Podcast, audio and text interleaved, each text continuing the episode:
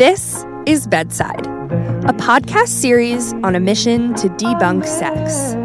I'm your host, Tatiana, and each week we'll uncover stories, ideas, routines, and expert information to help guide you on your ever evolving journey of good sex.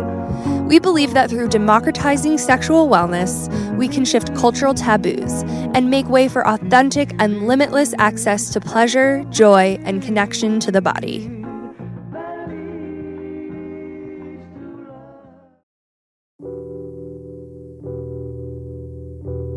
Today, I'm excited to welcome Leah Newman to the podcast. Leah is on a mission to bring sexy back to your life. As a former high performance coach for Tony Robbins and master trainer for the Erotic Blueprint, Leah helps busy individuals overcome the cycles of overwhelm and exhaustion so that they can live lives dripping with pleasure. So, what exactly is an erotic blueprint? And what does that say about us and our sex lives? Leah is here to tell us all that and more. In fact, there are a lot of stereotypes about what provides a fulfilling sex life. Sex techniques are no guarantee of orgasmic bliss, and using the wrong technique or approach on the wrong person can create turnoff, shutdown, and possibly even traumatic responses. On the show today, we cover just how we can begin to map our language for arousal and unpack the five erotic blueprints. Leah shares what living each blueprint uniquely means and how sexual satisfaction is really not one size fits all, and why it's so important we discover what our sexual expression means for our deeper experiences of joy, pleasure, and connection. Please welcome Leah to the podcast. So, Leah, I'm so excited to be chatting with you today. Thank you so much for coming on the show. Absolutely my pleasure. I was so excited for the invite. So, I think first and foremost, I'd just love to ask you how you're doing, where you're at right now. I know so much has been going on in the world, and I just want to check in with you. How are you doing? Fabulous. Literally fantastic. I just moved into a new home here in Boulder, and you mentioned that you've been to Colorado before. The weather is absolutely stunning. I love the work that I get to do every day. And yeah, life is really good. Life can't be bad for you because I know you listeners can't see, but Leah is surrounded by plants right now behind her. well, you can't even see half of them. I have this wall over here and this wall over here filled with them as well. I love this room. It's my favorite room in the house. Oh my gosh, I'm obsessed. I am a plant mama to be. I'm really working on it, just getting into propagating. So, oh, that's a whole world that you can, oh, you can get lost in propagating. but before you know, we got into our conversation today, I guess I'd really love to just hear a little bit more about who you are and a bit of your cultural upbringing. And honestly, one of my favorite questions to ask within the mix here is what was your messaging growing up around sex and relationships, whether you were at home, whether in school? I'd love to get a little bit of a background. I grew up in the Northeast, I grew up in upstate New York. And mom talked to me about the birds and the bees when I was very young, which, yay, mom, you know, good for her. But I was also raised in a town that was highly, highly, highly Roman Catholic. And so there was a lot of judgment around your clothing that you wore and just judgment, lots of judgment, right? And I grew up in the age of Madonna. You know, I'm 45 right now. I grew up in the age of Madonna and spandex and jelly shoes and jelly bracelets and there was a bit of a like sexual kind of revolution going on for women at the time of expression through clothing and i remember the slut shaming when i was 14 years old wearing leggings that went all the way down to my ankles with a lycra skirt. I know, I know. Just bear with me. But leggings with a lycra skirt and a tank top underneath. And I was getting slut shamed. So that was really hard. Yeah, at such a, a formative age, too. Madonna was huge for so many young women especially in terms of that sexual revolution which you speak of how did that like inspire you at that age so, what you don't know about me is that I have a very strong rebel nature. And so, really, all it did for me was make me keep doing it. I loved that it pissed them off. I totally loved that it pissed them off. So, I kept going. I don't blame you. I think probably a lot of people who listen to this show can resonate with that. I think there's a little bit of a rebellious nature, even in and of all of this conversation about what we're even going to get into. It's just like, hey, screw this that we don't talk about this or normalize this in the way that we should. Honestly, it's one of the main reasons why I do this work. I don't want others to have to continue with that ideology or those thoughts that have been imprinted in them for so long. Like their whole lives, they've lived with the notion that it's not okay to talk about or it's not okay to experience pleasure. I don't want them to have to suffer that anymore. And so I'm on a mission, much like you are, to help normalize these conversations and to help normalize women experiencing pleasure. Based off of that, tell me a little bit more just kind of about what you do with Unstuck Yourself and with the erotic blueprint and the way you got into this space and where you are now? I think, like most coaches, I fell into all of this.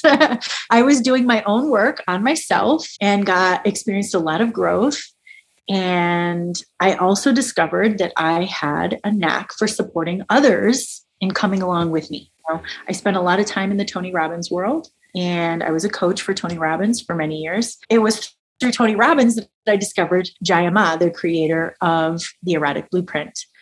And I had done the work around money, around mindset, around health, and, you know, having an empowering attitude. And I felt like I did all the work and I'm living this great life. And I was sitting here going, why am I still not fulfilled? Why is there something still missing? And I started diving into Jaiya's work and I went, oh, my sex life is awful. That's why I get it. Much like I do, I dove in headfirst and went all the way in and got certified as a coach. And I worked with Jaiya one on one and had some pretty epic revelations that I was really depriving myself. And there was no good reason for it. You know, it's really funny you say like the Tony Robbins, then comparing it to Jaiya's work because it's like Tony focuses on most of the aspects of just life, finance, all the other things, right? And it's kind of missing that key pillar. What stood out to me, even in you just saying that, was what was so bad about your sex life? Okay, so there I was trying to live up to what other people thought I should be. And that didn't stop when we got to the bedroom door. And so there I was in the bedroom with my partners. And I'll tell you more about the blueprints later, but most of them were sexual blueprints.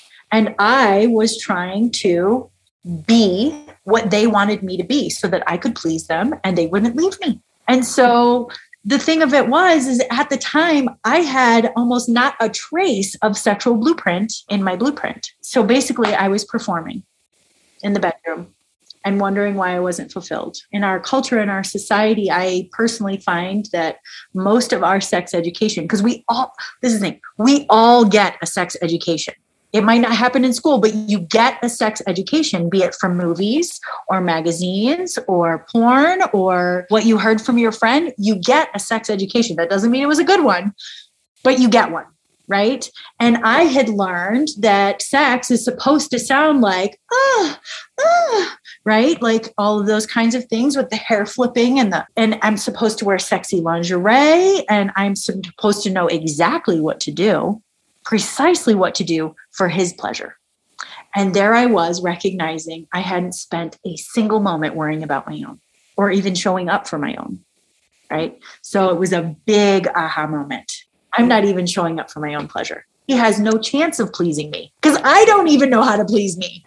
Oh my God. I like just am getting chills right now because I just can feel for a former version of ourselves. I can feel for people who are struggling in this right now. This feeling, the first word that came to me was autopilot. It is. And so I really am curious about your correlation between people. Okay, so people might be listening and they're like, cool, cool, cool, fix my sex life. What does that have to do with my real life? Sex begins well before you get to the bedroom. Your pleasure begins well before you get to the bedroom. Again, this is this, you know, movies have have portrayed this whole notion that pleasure and arousal only begin when you you know start making out or you get to the bedroom and i am a stand for us to think of it this way what if your whole life were foreplay what if everything you did in your life brought you to this moment where you can be in pleasure with yourself or with other so actually i would really love to share what the blueprints are because once you know what the blueprints are then i can give some better examples of what i actually mean by what if your whole life were foreplay Amazing. Let's get into it because I think, first off, my question for you is what is a blueprint in general? And how does that apply to each of us? And then, like you were saying, I'd love to kind of hear what each of those can look like. So there's actually five erotic blueprints, and the erotic blueprints are a typing system very similar to like the love languages. Okay. We all have all five, but in varying degrees. And some of them are stronger for us than others. So they kind of lead the way, if you will. Okay. So the first one is the energetic blueprint. The energetic blueprint is turned on. Can you tell that I might be an energetic blueprint? Uh, turned on by tease, space, and anticipation. Okay. And I'll give some examples so that maybe you can feel into if this might be your blueprint. An energetic blueprint, if they're going to go in for a kiss, it's like that slow approach or that linger right? You're not actually kissing yet, but it's that linger. Or it could be the kind of kiss that, like, you kiss and you pull away slowly so you can enjoy that tease of not quite kissing yet. It makes sense? Smell what I'm saying? Right. So, energetic touch might actually look like a really light touch on the hand. Some of the superpowers are energetics can feel their partner across the room. Sometimes their partner doesn't even have to touch them in order for them to have an orgasm. How cool is that? Some of the challenges of the energetic blueprint are sometimes if the touch or the kiss or what have you comes a little too fast, they can get overwhelmed, gets too much too fast. And then they can unfortunately shut down sometimes. So that's the energetic. The sensual blueprint, I'm going to paint a picture for you. Think mood lighting. Think the beautiful bed set up beautifully with pillows and candlelight, a little Barry White in the background, maybe. This is what comes to mind for me as I think about a sensual blueprint. It's those tactile things because they're turned on by all of their senses. So it's the candle that that has the right scent that smells really really good. It's the silky robe on the skin that feels really amazing. It's setting the stage right? Creating the romantic environment. It's music that helps you feel in the mood, all of those types of things. Is that making sense? A sensual blueprint is like those yummy, delicious kisses that don't stop, that you just like melt into and just mm, delicious. Sensual touch is often like contouring kind of touch Okay. It might be something that's a little massagey, even. So, again, they are turned on. Their superpowers are they are turned on by all of their senses. Some of the challenges that they experience, though, is they can sometimes get caught up in their head. Like they created this beautiful environment, and now we've got socks and pants on the floor. And we're thinking about the socks and pants instead of the pleasure that is occurring right now, or the concern that the kids might walk in the room. Okay. So that's the sensual blueprint the sexual blueprint is what most of us were taught sex is all about in this country. It is about nudity. It is about genitals. It is about genital contact. A sexual kiss might be like one of those kisses where you just kind of like go for it, really intense, right from the get go. Think of maybe being pushed against the wall and mm, yummy, delicious kisses. Getting to it, yes. So, some of the superpowers of the sexual blueprint are they are zero to 60. It does not take a whole lot for a sexual blueprint to get aroused, which is awesome. But one of the challenges that they sometimes experience is that they can miss out on the journey. Right? Because they're going straight to the goodies.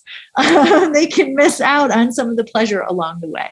It's funny. So, I'm a sexual blueprint. I actually hadn't taken the quiz recently. I took it about a year ago when I first discovered Jaiya's work and I went back into my email to see what my blueprint was. So I wonder if it's shifted in some of the personal development work that I've been doing in the past year. But the sexual is interesting. And what stood out to me in what you just said was the negative could be you're missing out on that foreplay of life that you were speaking of before.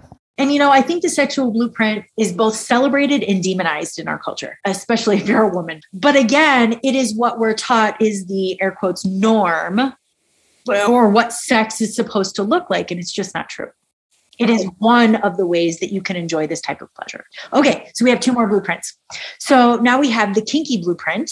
And a lot of times when I say kinky, people immediately think of BDSM, which is cool. Um, that's definitely a part of it. But it's really all about what's taboo for you. For some of us, having sex with the lights on is taboo. I mentioned the kids might walk in. That could be taboo for you. You might enjoy having sex when the kids might walk in or somebody might be able to walk in. That that can be taboo for you. Now, for me, that might not be kinky for me at all. Right? So kinky is about what is taboo for you one of their superpowers is truthfully because of this, it's different for everybody. And their superpower is that they have a really wide vocabulary of what sexual pleasure can look like. It's amazing.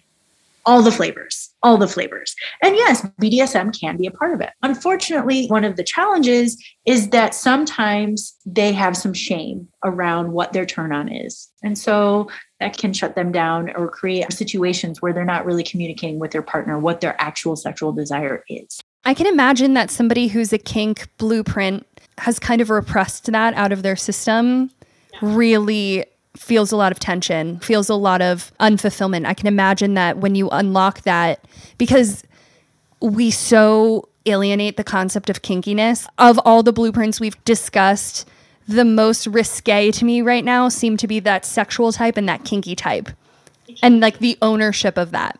You know, ownership of your sexuality in all of its forms is really the key to freedom. And this just happens to be one that in our culture we experience a whole lot of judgment around unfortunately. So because of that especially when you're getting into a new relationship you're starting to have intimacy with somebody some people have some shame around it or some trepidation about sharing. And that's really unfortunate because we all deserve to have access full access to our pleasure. I also want to say too when i think of kinky i think of novelty that's a great segue into our final blueprint because the last blueprint is the shapeshifter blueprint. And the shapeshifter is all of them. It's all of them. And so, to your point, novelty is a big part of the shapeshifter blueprint. The shapeshifter, their superpower is they are fluent in all of the blueprints. And they not only desire it, but they need it. And what I discovered when I started this journey was that I was actually quite shapeshiftery. My, my sexual blueprint was the smallest of all of them, but I was actually quite shapeshiftery. And I wasn't getting fulfilled because I was only speaking one of the blueprints with my partners who were mainly sexual blueprints. And because I was the people pleaser, I was showing up for sexual interact, sexual blueprint interaction and just left completely unfulfilled. So again, the superpower is they speak all of the blueprints fluently. They've got the great vocabulary and expression of sexuality. They're willing to play in all of the blueprints. But as I just mentioned, some of the challenges, or one of the main challenges, is they can become people pleasery. Because we are fluent in all of them, if our partner is only one, we're probably going to engage in the thing that our partner likes rather than ask for what we really want, need, and desire to be personally fulfilled as well. I want to go back to your question about foreplay, your whole life being foreplay, and why I think your whole life is involved in your sexuality. It starts well before you get into the bedroom. And this is the thing energetics, they need more time, sensuals as well. They need more time, they need more space to like get in the mood and be ready for what we would call sexual interaction, sexual intimacy. They need more foreplay said another way. But knowing that you need that extra space, what if your whole life were foreplay? And when I say that, I don't necessarily mean touching your genitals. I want to be really clear about that. What if you invited pleasure into your whole life? So I'll give some examples. When I wake up in the morning, one of the first things that I do, I participate in a feminine movement practice called S Factor. And I can turn on a song and I move my body in a way that allows me to move emotion through my body or allows me to experience pleasure in my body. Again, it may or may not include touching my genitals, but man, does it feel good to move like that, right? Then I go in to take a shower. I was in the military for 18 years, and there's a joke that when you have to take a shower quickly, we call it tits and pits. Like, get in there and get the job done. And so, are you going in to take that kind of a shower? Or are you giving yourself time to like enjoy your bath gels and really feel how good it feels to have the water run over you? And again, if you're maybe a sexual blueprint, maybe that includes some genital touch. Maybe it doesn't, right? But what does pleasure look like for you there? Do you give yourself an opportunity to have beautiful music and a candle burning? Can you hear that my sensual is also very strong? right? My top two, we call it a stack, right? We all have all five of them, but my top two are energetic and sensual. And so I walk through my day looking for ways. You mentioned my plants. That's energetic and very sensual, those two things, because it creates a beautiful environment. I'm in pleasure just by walking into this room. I really want to stop you there because you're touching on something that I feel is so important, which is what we here at Bedside call the pleasure practice, which is really just a practice of pleasure, how you can find it in the everyday, in the little moments. And when you make that conscious shift, the fulfillment that you can receive in the smallest ways is so invigorating that it almost totally crumbles down the construct of that culturally tabooed world of how we're supposed to show up for pleasure and how we're supposed to please for pleasure. And it gives you that power back. And I love that so much. But think about this too. When your whole life is filled with pleasure, you approach life in this life is foreplay or I'm going to live my life as foreplay kind of mentality. When you do encounter your partner, you're already halfway there. Because this is the thing, I'm sure you've read Come As You Are by Emily Nagoski. And the thing that I really love, there's two really power takeaways from that book. Number one, stress is the number one killer of great sex. Number one killer. Do you know what overcomes stress? Pleasure. stress produces adrenaline and cortisol in the brain. Do you know what cancels that out? Oxytocin, dopamine, and serotonin, which, by the way, are the three hormones that are produced from pleasure. And pleasure is a spectrum. It's, you know, I think sometimes in environments like this where we're talking about sex and sexuality, we talk about pleasure, our mind automatically goes to orgasm. Yeah, that's great. But again, everything from your bath gels to making sure you have your favorite coffee available to you every morning, to taking a moment to stop and pet your doggy or go outside and feel some sunshine on your face. It's a wide variety of things. And if you're a sexual blueprint, letting yourself masturbate, it's okay without judgment and really giving yourself that gift. I think it's really important. Really, really important. So that's my comment on stress. Number two, my comment would be around context. You have to create the environment for yourself to be in the mood.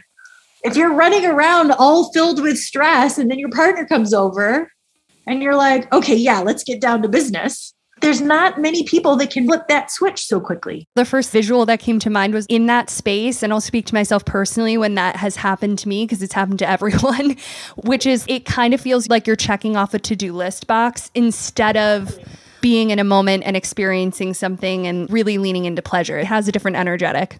Absolutely. And while you have the ability to lean into some pleasure in that particular example, if you're living your life in this way, where you're giving yourself the things that you need to be fed, we call it in the erotic blueprint community, to feed yourself all day long. What's your capacity for pleasure now? It's an amazing shift, an amazing shift in the way we live.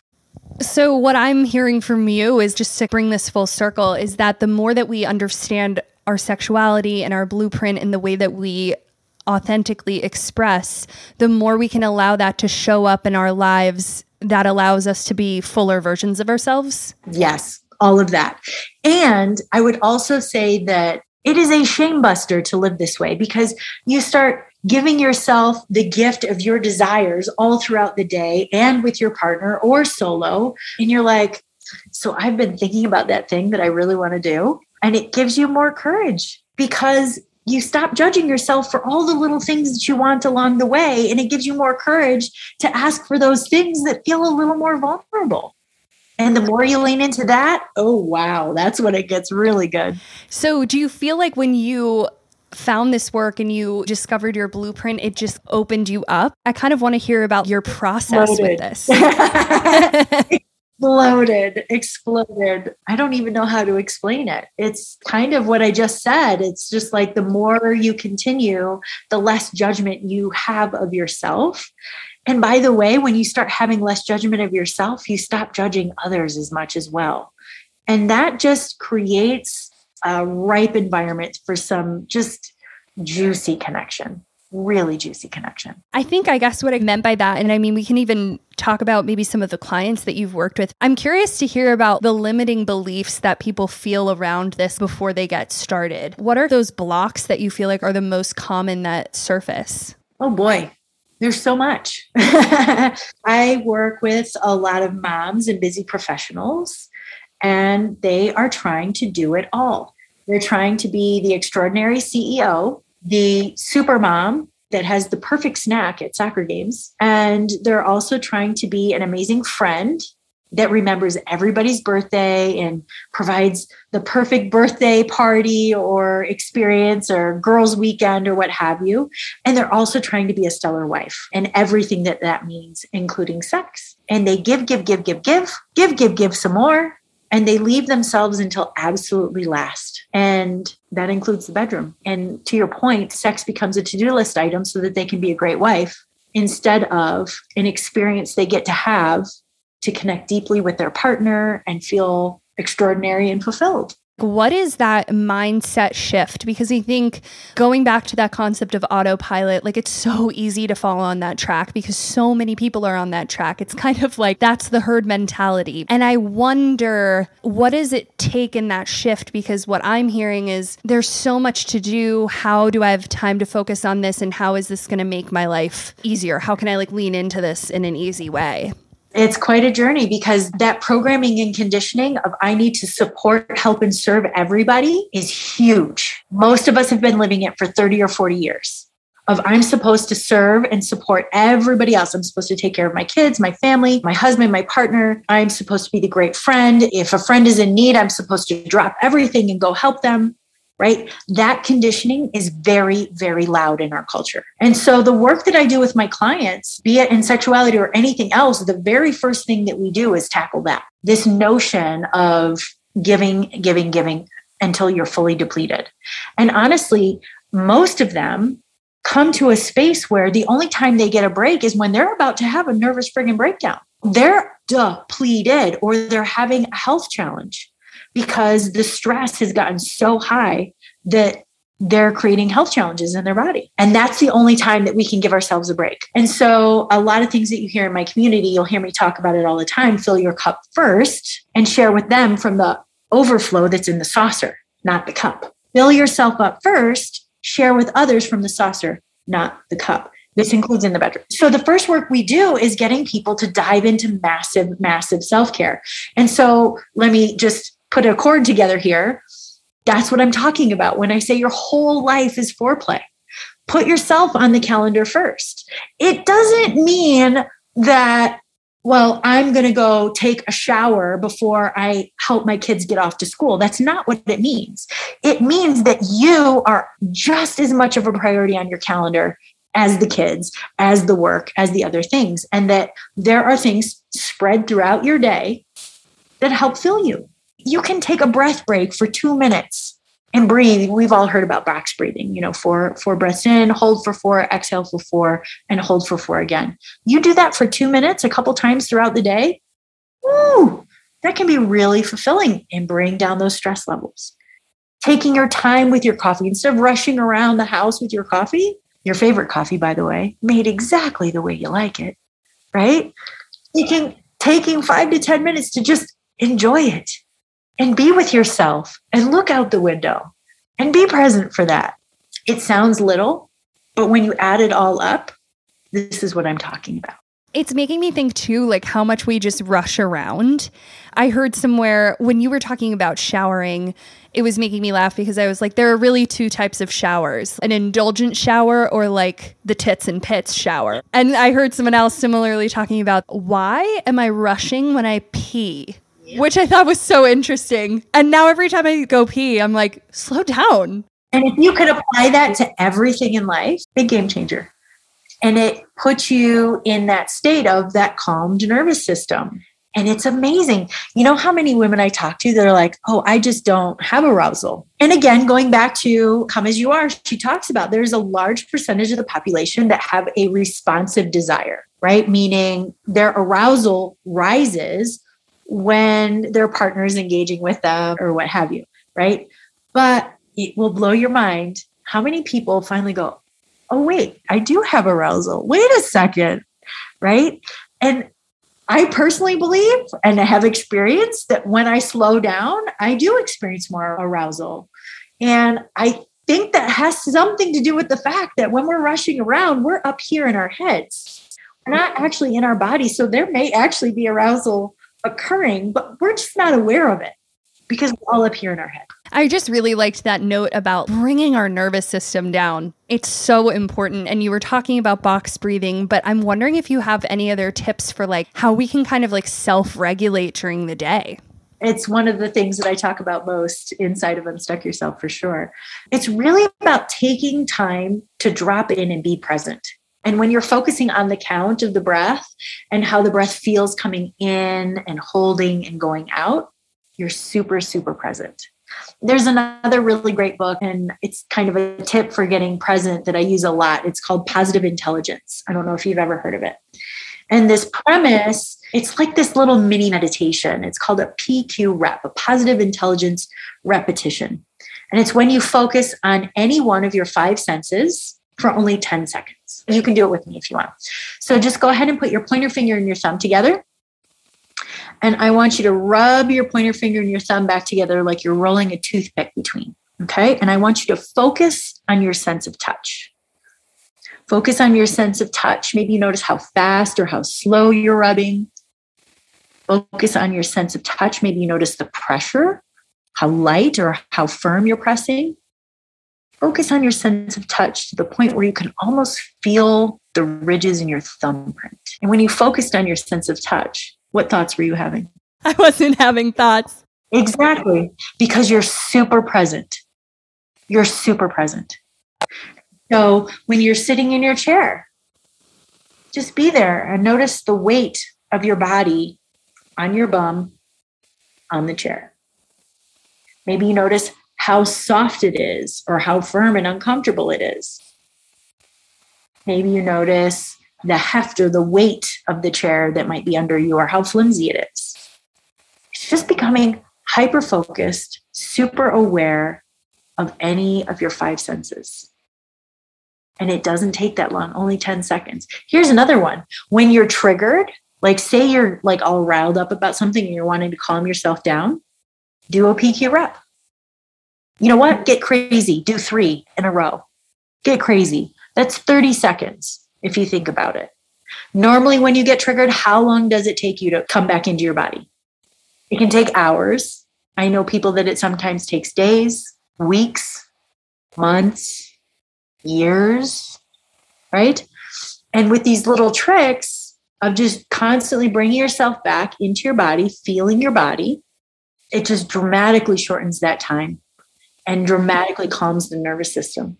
It's a really powerful tool really powerful tool. And it makes sense. When we are in those spaces, that's a spinning mind, and you're bringing us back into our body. And the last little tidbit I would share is get in nature the best that you can. It's one of the reasons why I have all of these plants because just being in this room makes me happy. Being in this room calms me down. Right. But right now it's summertime or fall, and it's a great time to go outside. Like literally go hug a tree, literally go put your feet in the grass smell the fresh air, listen to the birdies chirp, right? All of those things bring you into this present here and now moment. And it's all part of the foreplay. Totally. Because when you're present, when you're not trying to recover from a triggered body, you're more available to pleasure. And when you're living your life in pleasure, you're closer to the on ramp of some really great intimacy and ecstasy when you're with a partner or having solo play. I love it. This is kind of a nuanced question, but I'm wondering what a healthy sex life means for you.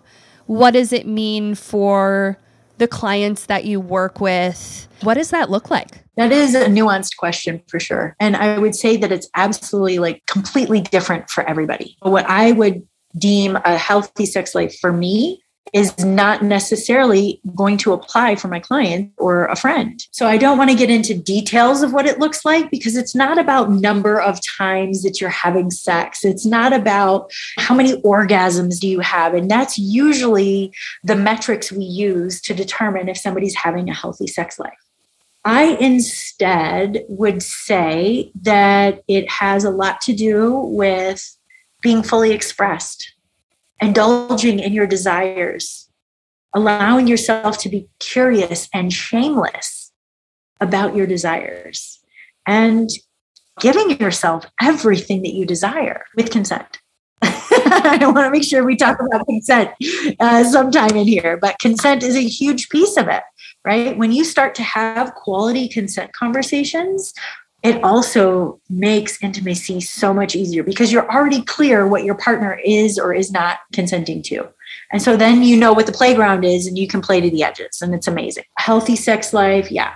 Everything to do with consent, everything to do with authentic expression. So let's say that somebody just took the quiz, they just figured out what their sexual blueprint is, their erotic blueprint what is one of those first steps that we should take now knowing a little bit more about how we operate?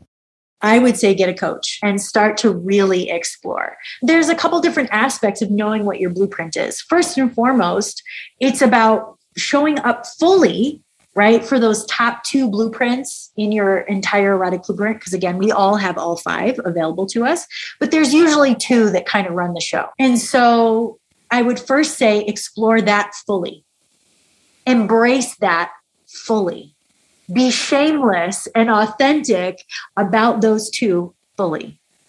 And then is the fun part. It can also be a little scary sometimes for some people, but it's the part where you get to explore the ones that aren't as hot, where you get to cultivate and you get to expand and develop your vocabulary in these other areas and find the ways where you do experience pleasure in some of those other blueprints. And why would you want to do that?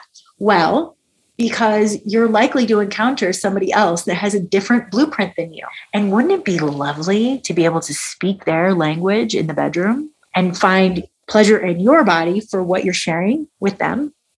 It's kind of learning the language of eroticism, right? And sexuality and it's not like you're really locked into this one blueprint. It's really being able to understand like the holistic language of all of them. Absolutely. I also feel like it invites curiosity. Instead of going, oh no, I'm not kinky. I'm not kinky at all. Well, I feel like it invites what could be kinky for me. In what ways could I experience pleasure in the kinky blueprint?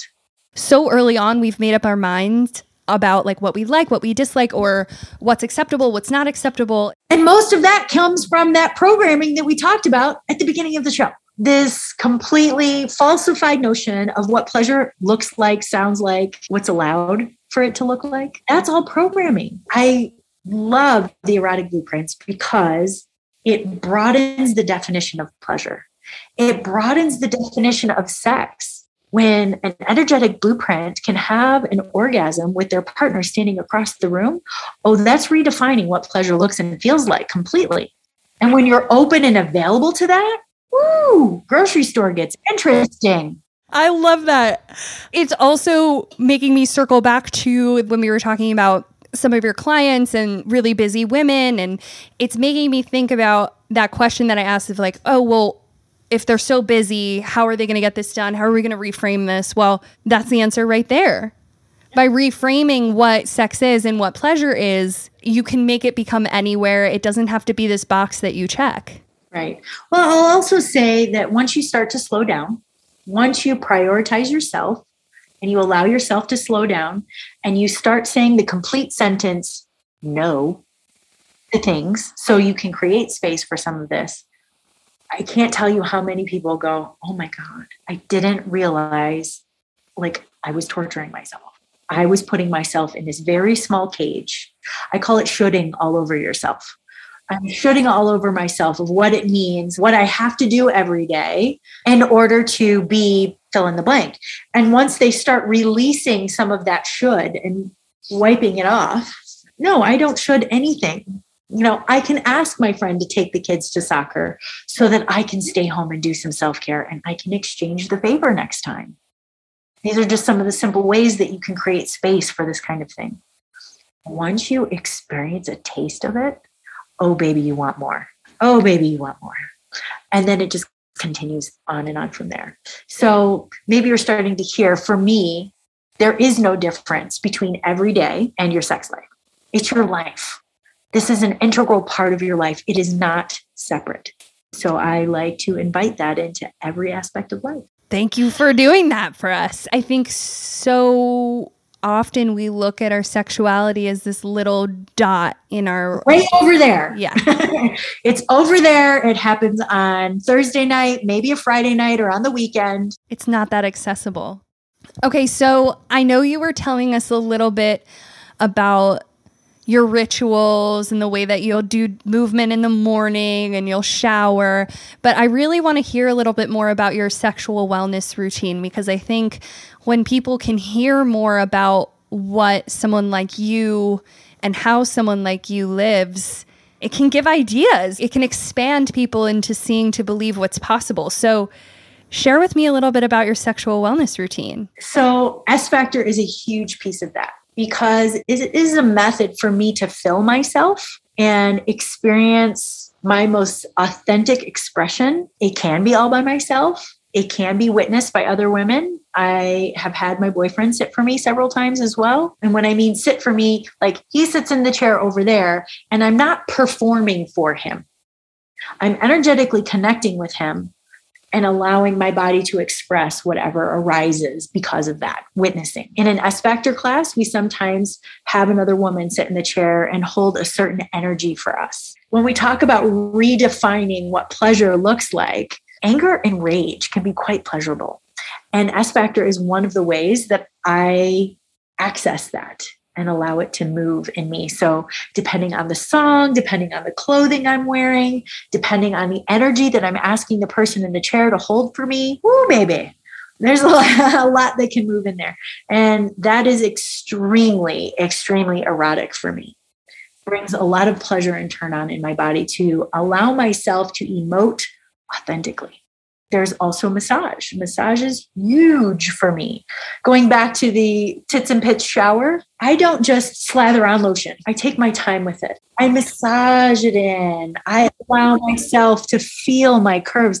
I am curvy as hell and damn, I'm hot and I let myself really enjoy all of those curves. I was going to say, what is your love language? I know it sounds from this conversation, it sounds like it's physical touch, but it's actually quality time. That makes sense with the energetics. Yeah, it's actually quality time. I want your presence. That's probably my biggest turn on is somebody that's here and fully present. Yeah, and so that I would say that brings me to my other pleasure practice is making sure that I've created that space with my partner and myself to have that quality time. I want to talk a little bit about the concept of the evolution of your sex life.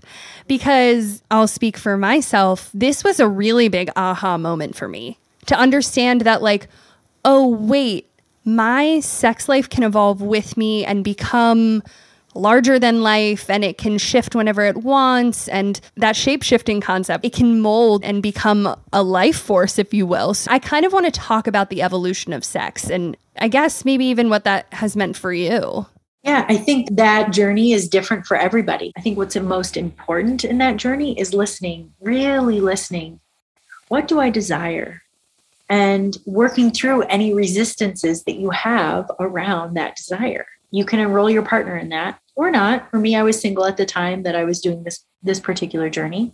I actually found it oddly helpful to do that work by myself because I didn't have to explain what I was doing or why. I got to just follow the thread and go wherever I wanted to go and I didn't need to worry about it. It's about truly listening to your desire and honoring it. And those resistances can modulate how fast or slow you go as if it's even a faster slow. There's nowhere to get to, but it's really about those resistances keep you from experiencing your desire, keep you from experiencing your pleasure or fully expressing. And I believe the height of your pleasure is equivalent to your ability to surrender to your desires, like the full expression of your desire, the full exp- expression of your pleasure whatever that looks like for you. The connection I just drew was pleasure in relation to vulnerability. Very Brene Brown of me. But yes, the more we access our vulnerability, the more we investigate and communicate with the resistance. And we're willing to honor that curiosity. You may get curious about something and try it and go, nope, not for me. Great you found something you don't like that you never ever have to do again. Although I usually recommend you do it at least twice. Do everything at least twice, unless it's an absolute hell no. I recommend at least twice because your first time, you're usually like, mm, you're getting your head about what's going on and the experiences or the feeling that you're having in your body, the body sensations. You can get in your head about that. And so I always say, try everything twice if you can if you're a yes to it, only if you're a yes to it. But try everything twice because then the second time, since you kind of know what might be going down, what might be happening, you can surrender and relax into it a little bit more and get a true read on whether this is something you want to try again or not. But sometimes you get a hell no in your body. And if you get a hell no, please honor that. I want to know if there is one thing that you wanted everybody to know or everybody to consider about their sex life. I think it goes back to that whole point we were making earlier about your sex life is not separate. It's not separate from your regular life. It is an integral, very important part of your life. It's a very important piece to you fully expressing and experiencing true, genuine fulfillment. And we've been sold a script of what that's supposed to look like, of what is acceptable for your sex life to look like. And that could mean having lots of sex. That could look like me having hardly any. And we've all been sold a script based on our background. You know, you started there for a reason. Whatever the script was, please throw it out. Please give yourself the gift of your own exploration to find out what's true for you. That really resonated. I think we don't give our sexuality enough credit for how much it is part of our self expression and just the way that we show up in life. So I just want to thank you so much for sharing all of this information with us. Absolutely my pleasure. This has been the best interview ever. I love it. Thank you. I know everybody's probably dying to connect with you and just figure out where we can get more of you and your information around all of this. So please just drop us all of your links. I'll send you an email later that has all the links so you can put it in show notes and everything. I'll share with you a link to be able to take the erotic blueprint quiz and also get on my newsletter to get more juicy information, all the sexy stuff. I talk about more than just sex inside of Unstuck Yourself. Unstuck Yourself is really holistic in its approach. We talk about mindset, we talk about sex and money, and I'm getting ready to launch Unstuck Your Health as well. And it's really, really holistic. So if somebody wanted to just kind of poke around and check me out, then look me up on Facebook, Leah Newman, L E A, new man, not old man, but new man. You can find me on Facebook. You can also join my free Facebook group, Unstuck Yourself. But if you really want the juicy stuff and you want to dip your toe in the water with me, come play with me in the Unstuck Yourself Academy. I love this. Leah, this was just such a treat. And I just I just want to thank you so much for coming on to the show. Absolutely my pleasure. Thank you so much for the invite. Thank you for listening to the Bedside Podcast. If you liked this episode and want to follow along with similar stories and interviews, be sure to check out our Instagram at The Bedside and thebedside.co online. Make sure to subscribe, leave a review, and of course, share with your friends. It's the best way you can support us and our good sex mission. Thank you for listening.